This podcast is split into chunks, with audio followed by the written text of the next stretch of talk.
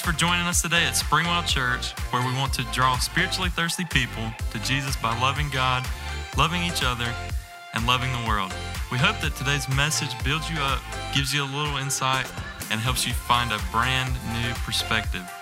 You can find us in Taylor, South Carolina, and online at springwell.org. That's springwell.org. Now let's jump into the message. How many of you would say that you're going through something right now at this moment that you don't understand? How many of you would say that you're feeling a pain or a burden and you're not exactly sure how to carry it? Yeah, I um over the last couple of months really um I've just I've heard so many stories of people that are carrying heavy loads, and um, you know, as as a pastor, I think the thing that bothers me the most is knowing the fact that you're you're carrying it and you're scared and you don't know what to do and you're you've got a lot of unrest in your spirit. And I don't care how faith filled you are, sometimes things are scary. And I think one of the downfalls of modern society is that sometimes we feel like we can't admit that, like we can't show that.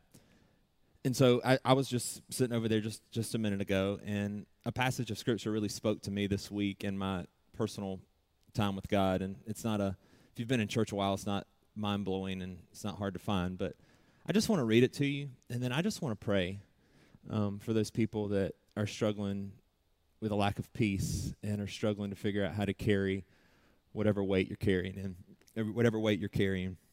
Philippians 4 verse 6 says don't worry about anything. And maybe maybe you can just make this make this a prayer this week. It says don't worry about anything. Instead, pray about everything. Tell God what you need and thank him for all he's done. Then you will experience God's peace, which exceeds anything we can understand. His peace will guard your hearts and minds as you live in Christ Jesus. And so, if you're carrying that weight and you feel that lack of peace, I would encourage you to do what Philippians 4 says, and that's start with prayer. The thing that God spoke to me is that uh, prayer is the hallway to peace. It's the hallway that I walk down to to find peace. And then peace is the guard for my heart. And so peace isn't something that I try to get, but it's the thing that guards me when life situations bring me down.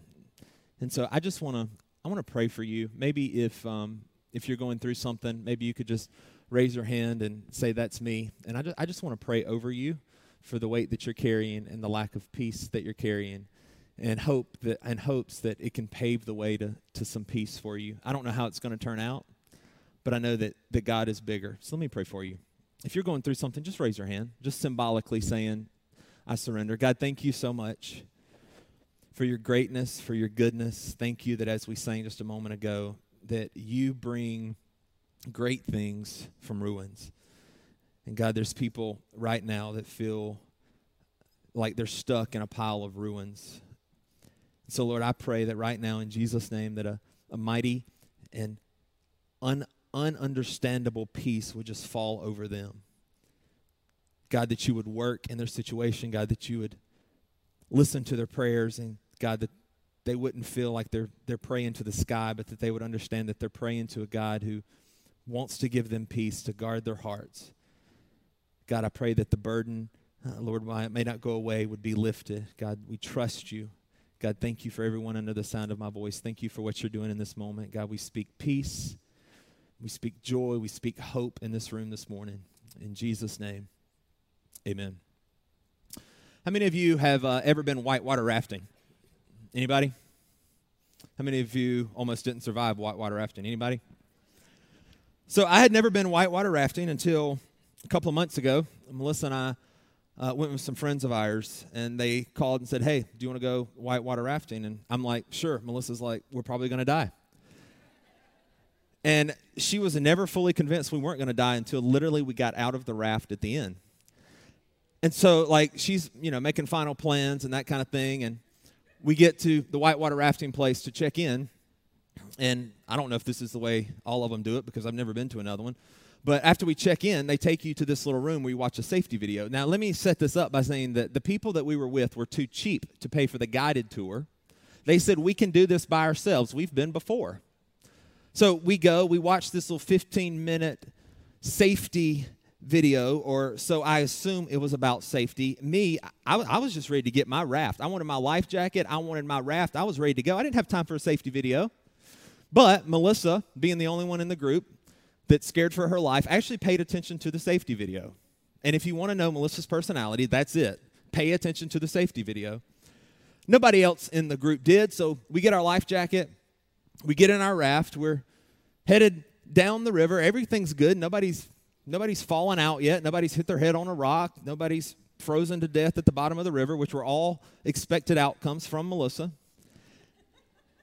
And we get to this one point, and we're in the middle of the river, and Melissa starts saying something. Well, we're, we're all just kind of talking. You know, it's not like it's a quiet environment. And so we don't really know what she's saying. And then she gets a little louder and a little louder. And if, if y'all don't know her, she's really quiet until she's scared or mad. And then look out. And so literally she starts screaming. The video said, Stay to the right. The video said, stay to the right. And we're in the middle of this river. We didn't listen to her.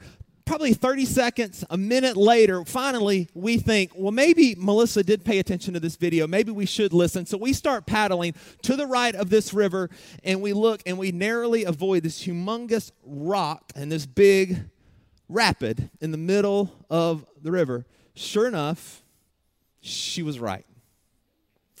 You know, sometimes I think we misunderstand and miss the significance of certain moments in our life.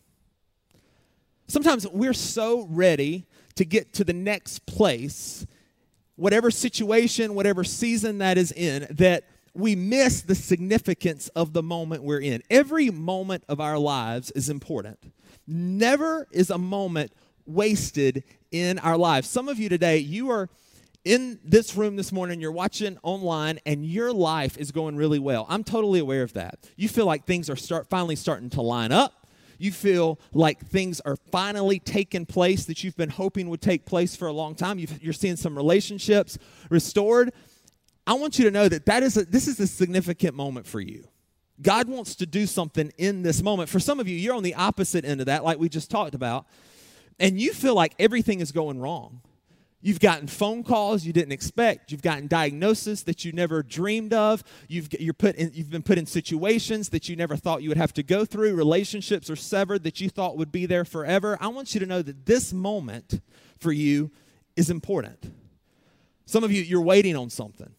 You're waiting on God to do something that you've been asking Him to do. You're waiting on some resolution to something. You're, you're, you're waiting for something to happen. I want you to know that this moment is significant for you. This moment is important. Don't just try to get to the next thing, but live in the moment and the significance of this moment. One of the things that I have come to realize is that God can do big things with what seem like small moments.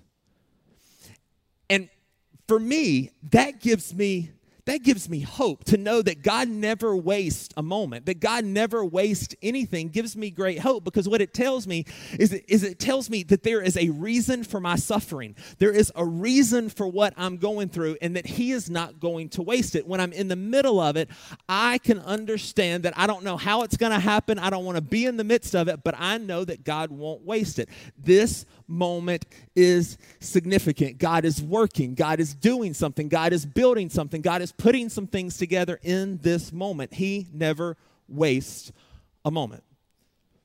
That's my title today. If you're taking notes, you can write down Nothing Wasted. Nothing wasted. And if there's one phrase that you can commit to memory, that you can write down, type in your phone, put it somewhere where you can see it, this is what I would want you to remember God won't waste what I walk through. God won't waste what I walk through. There is hope even when I don't understand because God won't waste what I walk through. We've been in this series called Oddball, so we're talking about odd stories in Scripture. Today, I want to talk about a guy named Balaam.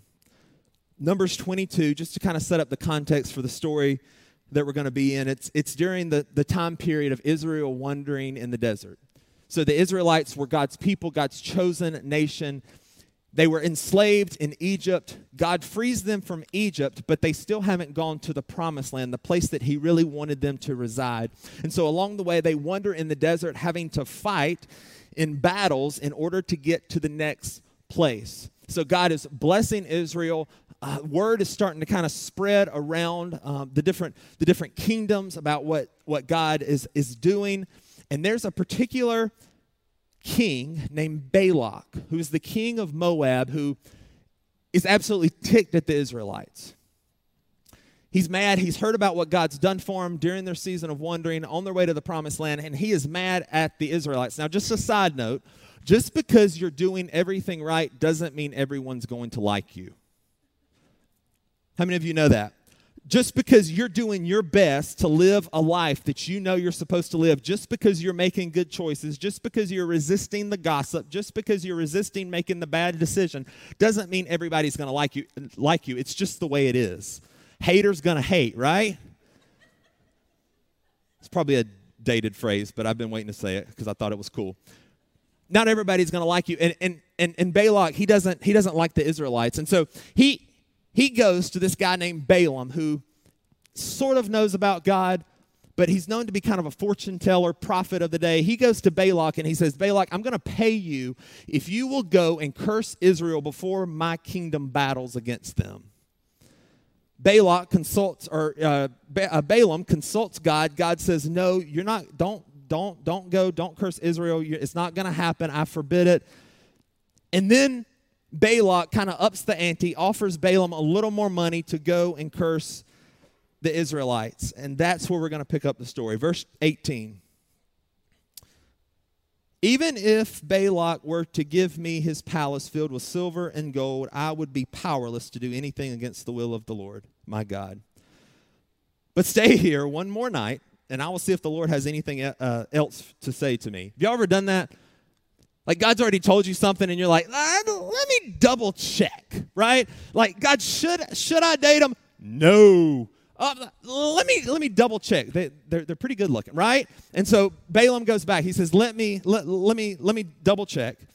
Verse 20 says, that night God came to Balaam and told him, since these men have come for you, get up and go with them, but do only what I tell you. Now on the surface, this seems confusing it almost seems like God is being kind of wishy-washy, right?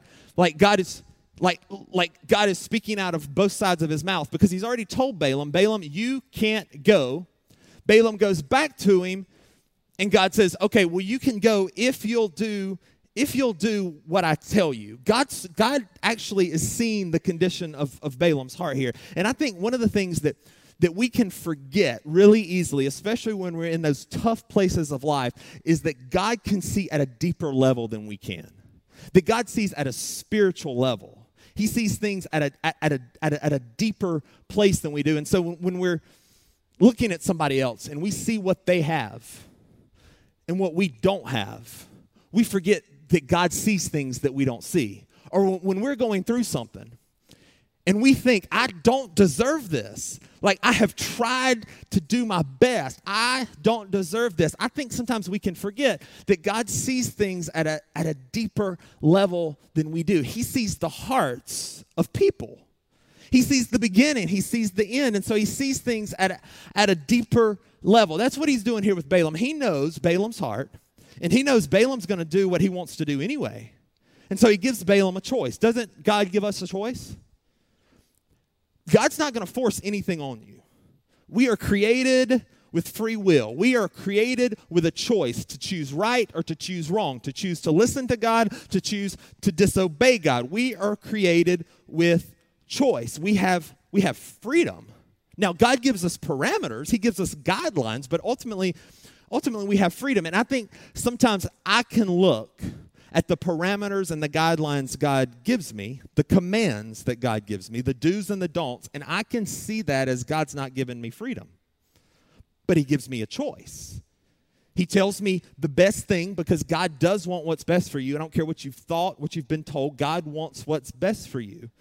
But He gives us he gives us choice. Total freedom isn't just letting us run run wild with, without any without any rules, without any parameters total freedom is giving us a, a choice with parameters. Let's take, for instance, if you have a dog, any dog lovers?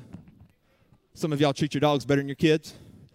And you're like, well, my dogs don't talk back. I hear you. Let's say, for instance, let's say, for instance, you have a dog. You live on a busy street. Most people would think the first inclination would be if that dog is going to be free, I can't, I can't give it offense. Because it's going to have to be free to run and to roam. Now, what do we know? We know that there's a busy street out in front of your house. And if that dog's just left to roam, he could run out in the middle of the road, he could get hit by a car, he or she could get mauled by an animal, they could, they could get stolen. But instead, because you love your dog, you just raised your hand and told me, you give it offense. And basically, what you say is you say, okay, anywhere inside of this fence, you can roam, you can run, you're completely free inside of this fence. But I am giving you this fence not to chain you down, but I'm giving you this fence because what's on the other side of the fence isn't best for you. And I think sometimes when it comes to God and His commands and His do's and His don'ts, sometimes we only see the fence and we miss the freedom that the fence provides. I, I wouldn't let my two year old, we live pretty close to the road. I wouldn't let my, if I, when he was two, I wouldn't let him just play in the front yard by himself. Why? That wouldn't be freedom for a two year old. And so God knows what's best. And so he gives us these parameters not to hurt us, not to take away our freedom, but to protect us while we enjoy the freedom there's all kind of different things that he tells us and it doesn't make sense to us sex out of the confines of marriage why does he tell us that not to do that because He knows what's best for us and that that in the context of marriage is really good and we could get hit by a car if we go outside the bounds so he gives us a choice that's what he's doing with balaam he's he's given balaam a choice and he says i know what you're about to do i've already told you that's not what's best for you i've put the fence up but because you keep asking you go on ahead and then God says, You're going to choose your own way, but I'm not going to waste it. Look at verse 21. So the next morning, Balaam got up, saddled his donkey, and started off with the Moabite officials. Remember, Balak is the king of Moab, so he's going now with Balak's officials. It says, but God was angry that Balaam was going. God let him make a choice. Didn't mean God loved it. So he sent the angel of the Lord. If you were here last week, anytime most of the time in the Old Testament, when the words angel of the Lord appears, it's talking about a pre incarnate Christ. In, pre incarnate is a fancy word for before Jesus came in bodily form. It's Jesus in the Old Testament. So he sent the angel of the Lord to stand in the road to block his way as Balaam and two servants were riding along. So God gives Balaam this choice. He lets him make this choice, but that doesn't mean that he has to be happy about it. Now, I don't know about you, but when I'm doing something outside of the fence, per se, when I'm doing something I know is wrong, I don't want anything to do with God. Y'all, like, I don't want to read a Bible verse on the refrigerator. I don't want to get a notification. I don't want to hear a worship song. I don't want to go to church. I don't even want you to text me. If you know that I'm sinning, don't text me and tell me you're praying for me. I don't want to hear that. Like when I'm doing something I know is wrong, I, I don't want anything to do with him. Do you know that God never feels that way about you? That he never wants to cut you off and silence the notifications, even when you're making mistakes. God never fails to meet us, even in the midst of our mistakes. God never wastes our mistakes. Never. God never wastes our mistakes. And for some of you today, that is why God had you in here. It is no mistake that you are here right now because you need to hear that in spite of your mistakes, in spite of your past, in spite of the things you did wrong that you knew were wrong, in spite of the bad stuff that you did again and again and again because you're not that creative, in spite of, the, of, of, of you denying God's existence, despite the fact of you going back to the addiction, of going back to the relationship you shouldn't have had, it's going back to the thing that God had told you not to go back to. You need to hear this morning that God won't waste those mistakes. He doesn't. And so he meets Balaam. He meets Balaam on this road in the midst of his mistake after God told him, don't do it.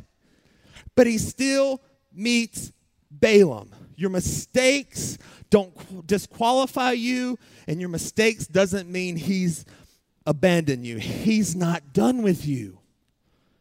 Maybe, maybe the mistakes, while God didn't like them in the process, maybe the mistakes are going to get you to the place where you actually rely on Him. Maybe the mistakes are going to be used one day to help other people that are walking through those same mistakes. Maybe the mistakes have been, God didn't cause them, but maybe He's going to use them so that you can be more thankful for His grace. Maybe the mistakes will be the very thing that causes you to fully trust Him and have a relationship with Jesus. He won't waste your mistakes. There's a story in the, in the New Testament in John chapter 4 about a Samaritan woman. A Samaritan, this, a Samaritan woman who would have been an outcast of society.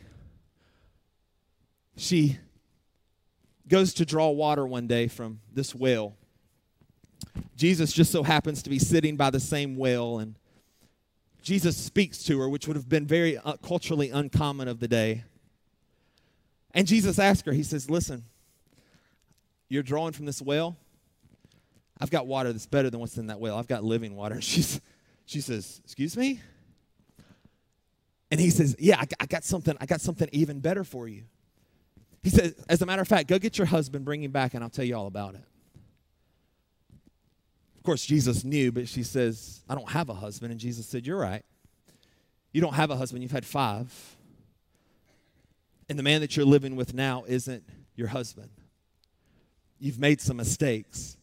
If you follow the story along, Jesus would fully reveal himself to this woman at the well. She would taste of the living water, which meant him. He would reveal who he truly was, and it happened through her mistakes, through a lady who would have been culturally pushed out, through a lady who Jesus should, according to the religious tradition of the day, should have never engaged in a conversation with. But it was through her mistakes that Jesus looked had her square in the eyes and said, I'm not going to waste them, I'm going to use them. God never waste your mistakes. So that's where Balaam is. He's doing his own thing. God's not happy about it. But God meets him on the road. Let's keep reading. Verse 23 it says Balaam's donkey saw that the angel saw the angel of the Lord standing in the road with a drawn sword in his hand. The donkey bolted off the road into a field. But Balaam beat that sucker and it turned back onto the road. So this this has to be meant, meant comical, right? I mean, this has to be the comic relief relief in, in, in the story. Because here's this donkey that sees this angel, sees God's presence basically. This donkey can see it, but Balaam can't. And this happens three times. Three times this donkey sees the angel, veers off course. Three times Balaam beats the donkey to get him back on course. Now it's funny, but I think it shows us something about God. God will never waste your interruptions if you think about your life, about the major times in your life, if you've lived any amount of time, looking back, didn't some of the greatest things happen with what felt like an interruption in the moment? When you met your spouse, life was fine at the time. And then you meet this person that randomly, it's an interruption. But God uses it as a, as a blessing. When you had your child, it was an interruption,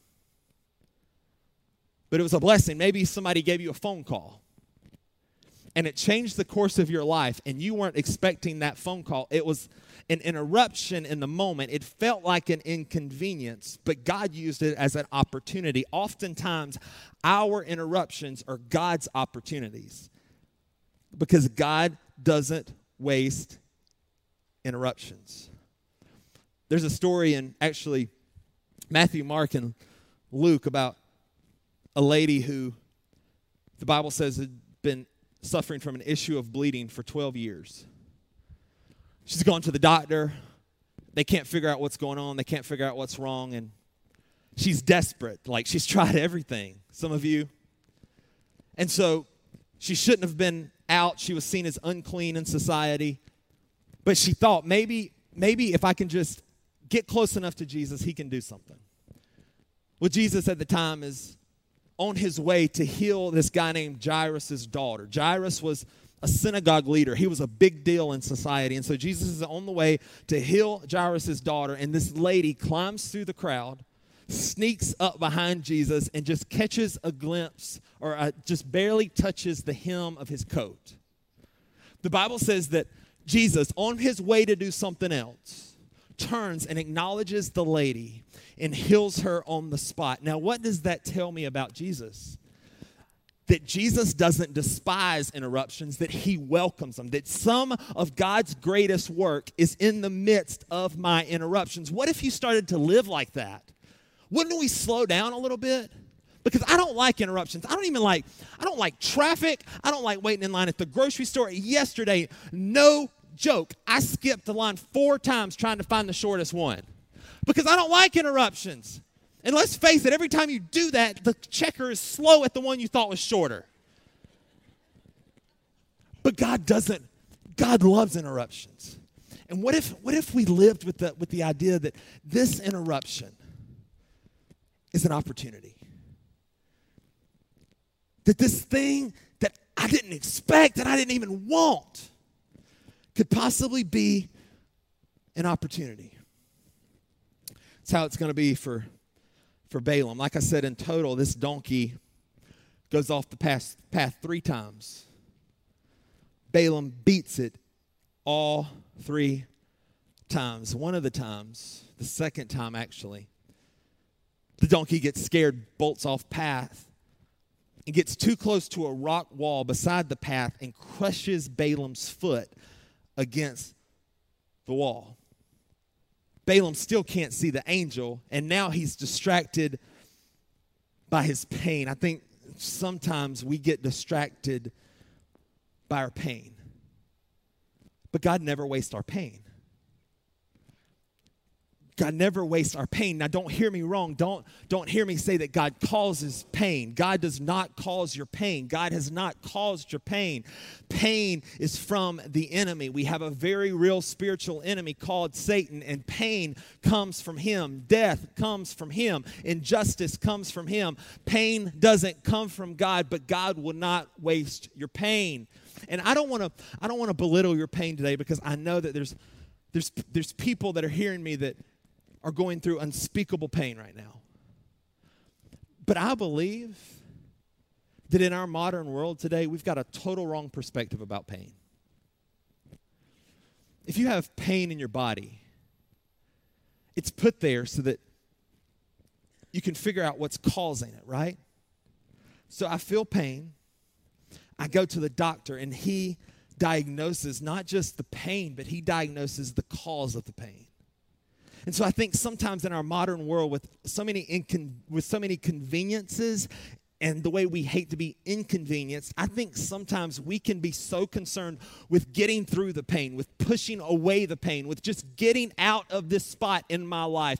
Pain, of making the pain go away, of, it, of being out of this situation, of it finally being over, that sometimes we can miss the work that God wants to do in the midst of our pain. Because our pain, through the pain, we can work on the issue that's at the deepest level in our soul. And if the pain never happens, we can never heal what's really aching us.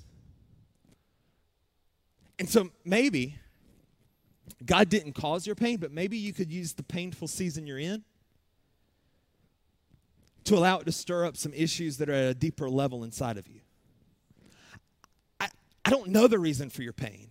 I don't I don't appreciate your pain, and I, I, understand why you just want it to go away. I, it's human nature. I understand why you just want it to be over and done with. I get it, but maybe, just maybe, God won't waste it.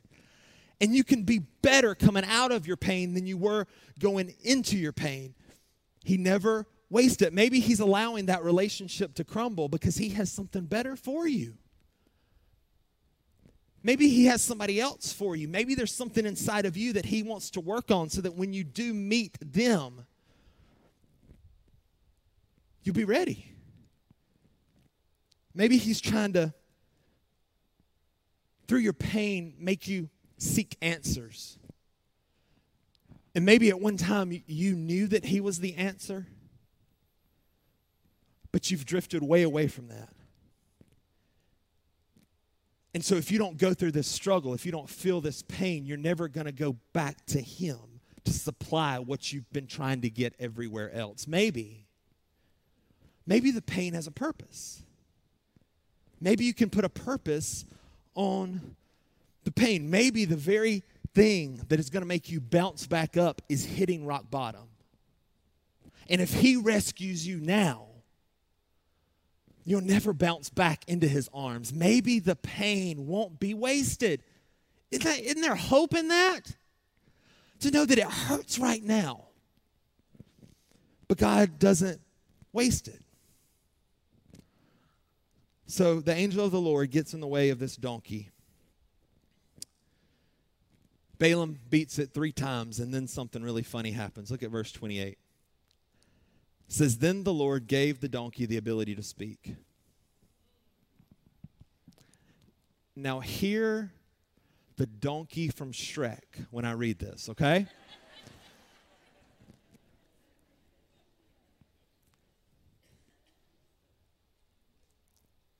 what have I done to you?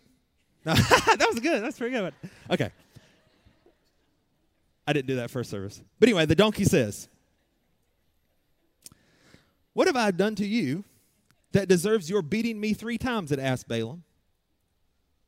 And I think it's even funnier because look at Balaam's response. Like, if, if my donkey starts talking to me, I'm not talking back. I'm going to see, I'm going to check myself in. I'm going to take more of my medicine. I'm going to stop taking my medicine, too much of it, something. But Balaam just responds to the donkey like it's like it's normal. He says, You made me look like a fool, Balaam shouted. And can you, he probably does not like a fool if anybody's around because he's talking to his donkey. if I had a sword with me, I would kill you. But I'm the same donkey you've ridden all your life, the donkey answered. Have I ever done anything like this before? No, Balaam admitted. You know, it's really easy to forget the people that have been there for you when you're in the pain. Verse 31 says, Then the Lord opened Balaam's eyes, and he saw the angel of the Lord standing in the roadway with a drawn sword in his hand. Balaam bowed his head and fell face, ground, face down on the ground before him. Now, this is, this is a funny story, and it's, it's a true story, but I, I think I think if I'm God, I'm leaving this part out, right? Here are these humans that I that he says in Genesis that he created in our image. But yet, in this story, even the donkey is smarter than Balaam. You know what it tells me? That God never wastes anything, that everything is at his disposal to interact on my behalf. It tells me that God doesn't waste anything, that everything is in his hands and has the ability to bless me and protect me. God doesn't waste anything, even a donkey. Now, throughout the course of history, even in Bible times, the donkey was known to be one of the dumbest animals. And here is this dumb donkey. Y'all thought I was going to say it. Here is this dumb donkey that speaks up. And God uses him in this moment to bring Balaam to a place that he could not have gotten by himself. God isn't even going to waste a donkey, he doesn't waste anything. So Balaam changes his tune, and then in verse 34, says, Then Balaam confessed to the angel of the Lord, I have sinned. I didn't realize you were standing in the road to block my way. I'll return home if you are against me going. So Balaam confesses and surrenders. God doesn't waste anything, but you can.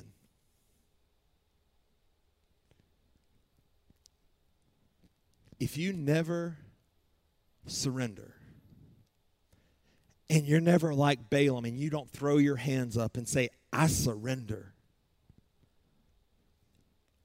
The pain, the interruptions, the mistakes could all be wasted. Not because God wasn't faithful, not because God didn't have the power to use it, but because you refuse to surrender. Because once again, God gives us a choice. My, cho- my, my question to you today is Will you surrender and will you cling to Him and allow Him to use the very things that you wanted to push away?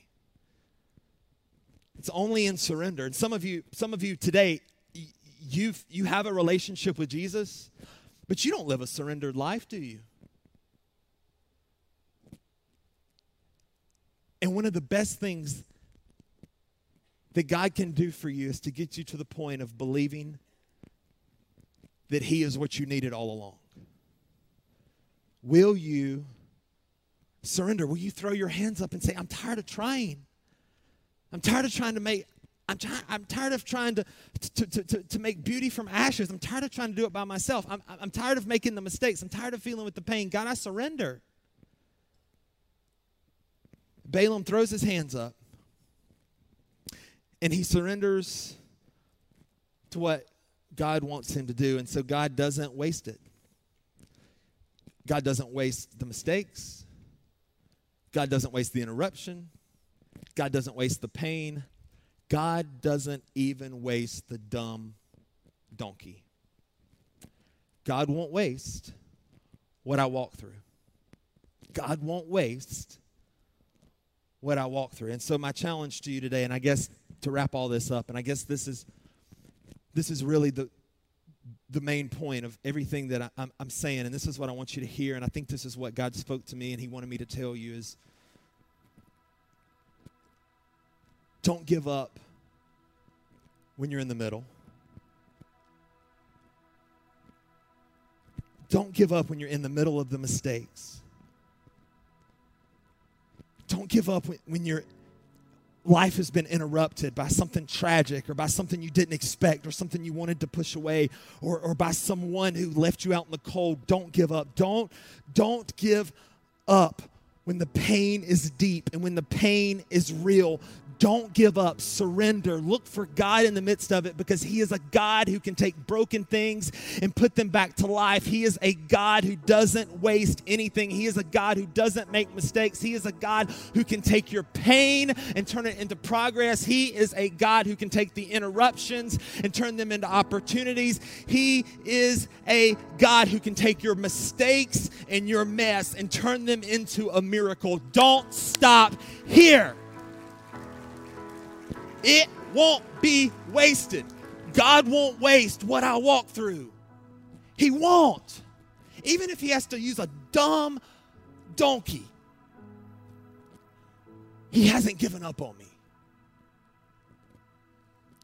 Even if He has to use please understand when I say this, even if he has to use tough pain, he doesn't cause it but surrender it and let Him use it. God won't waste what I walk through. I don't know how it's going to turn out for you. I don't, I don't know how it's going to turn out. I don't, I don't know what's going to happen. And I think sometimes we can get in danger when we start trying to figure out God and formula up what God is doing. But I know that right now it may seem impossible to make some good out of what's going on. But God won't waste it. It may be the very thing that makes you see Him in a way that you've never seen Him before. I know that right now you feel like God isn't giving you what you need, but everything that you don't need is coming into your life. But I know He won't waste it. It may be the very thing that shows you that He's enough and that He's all you really need. Right now, I know you may feel purposeless and you may feel like a failure, but God won't waste it. He can use a donkey. God won't waste what I walk through. With every head bowed and every eye closed.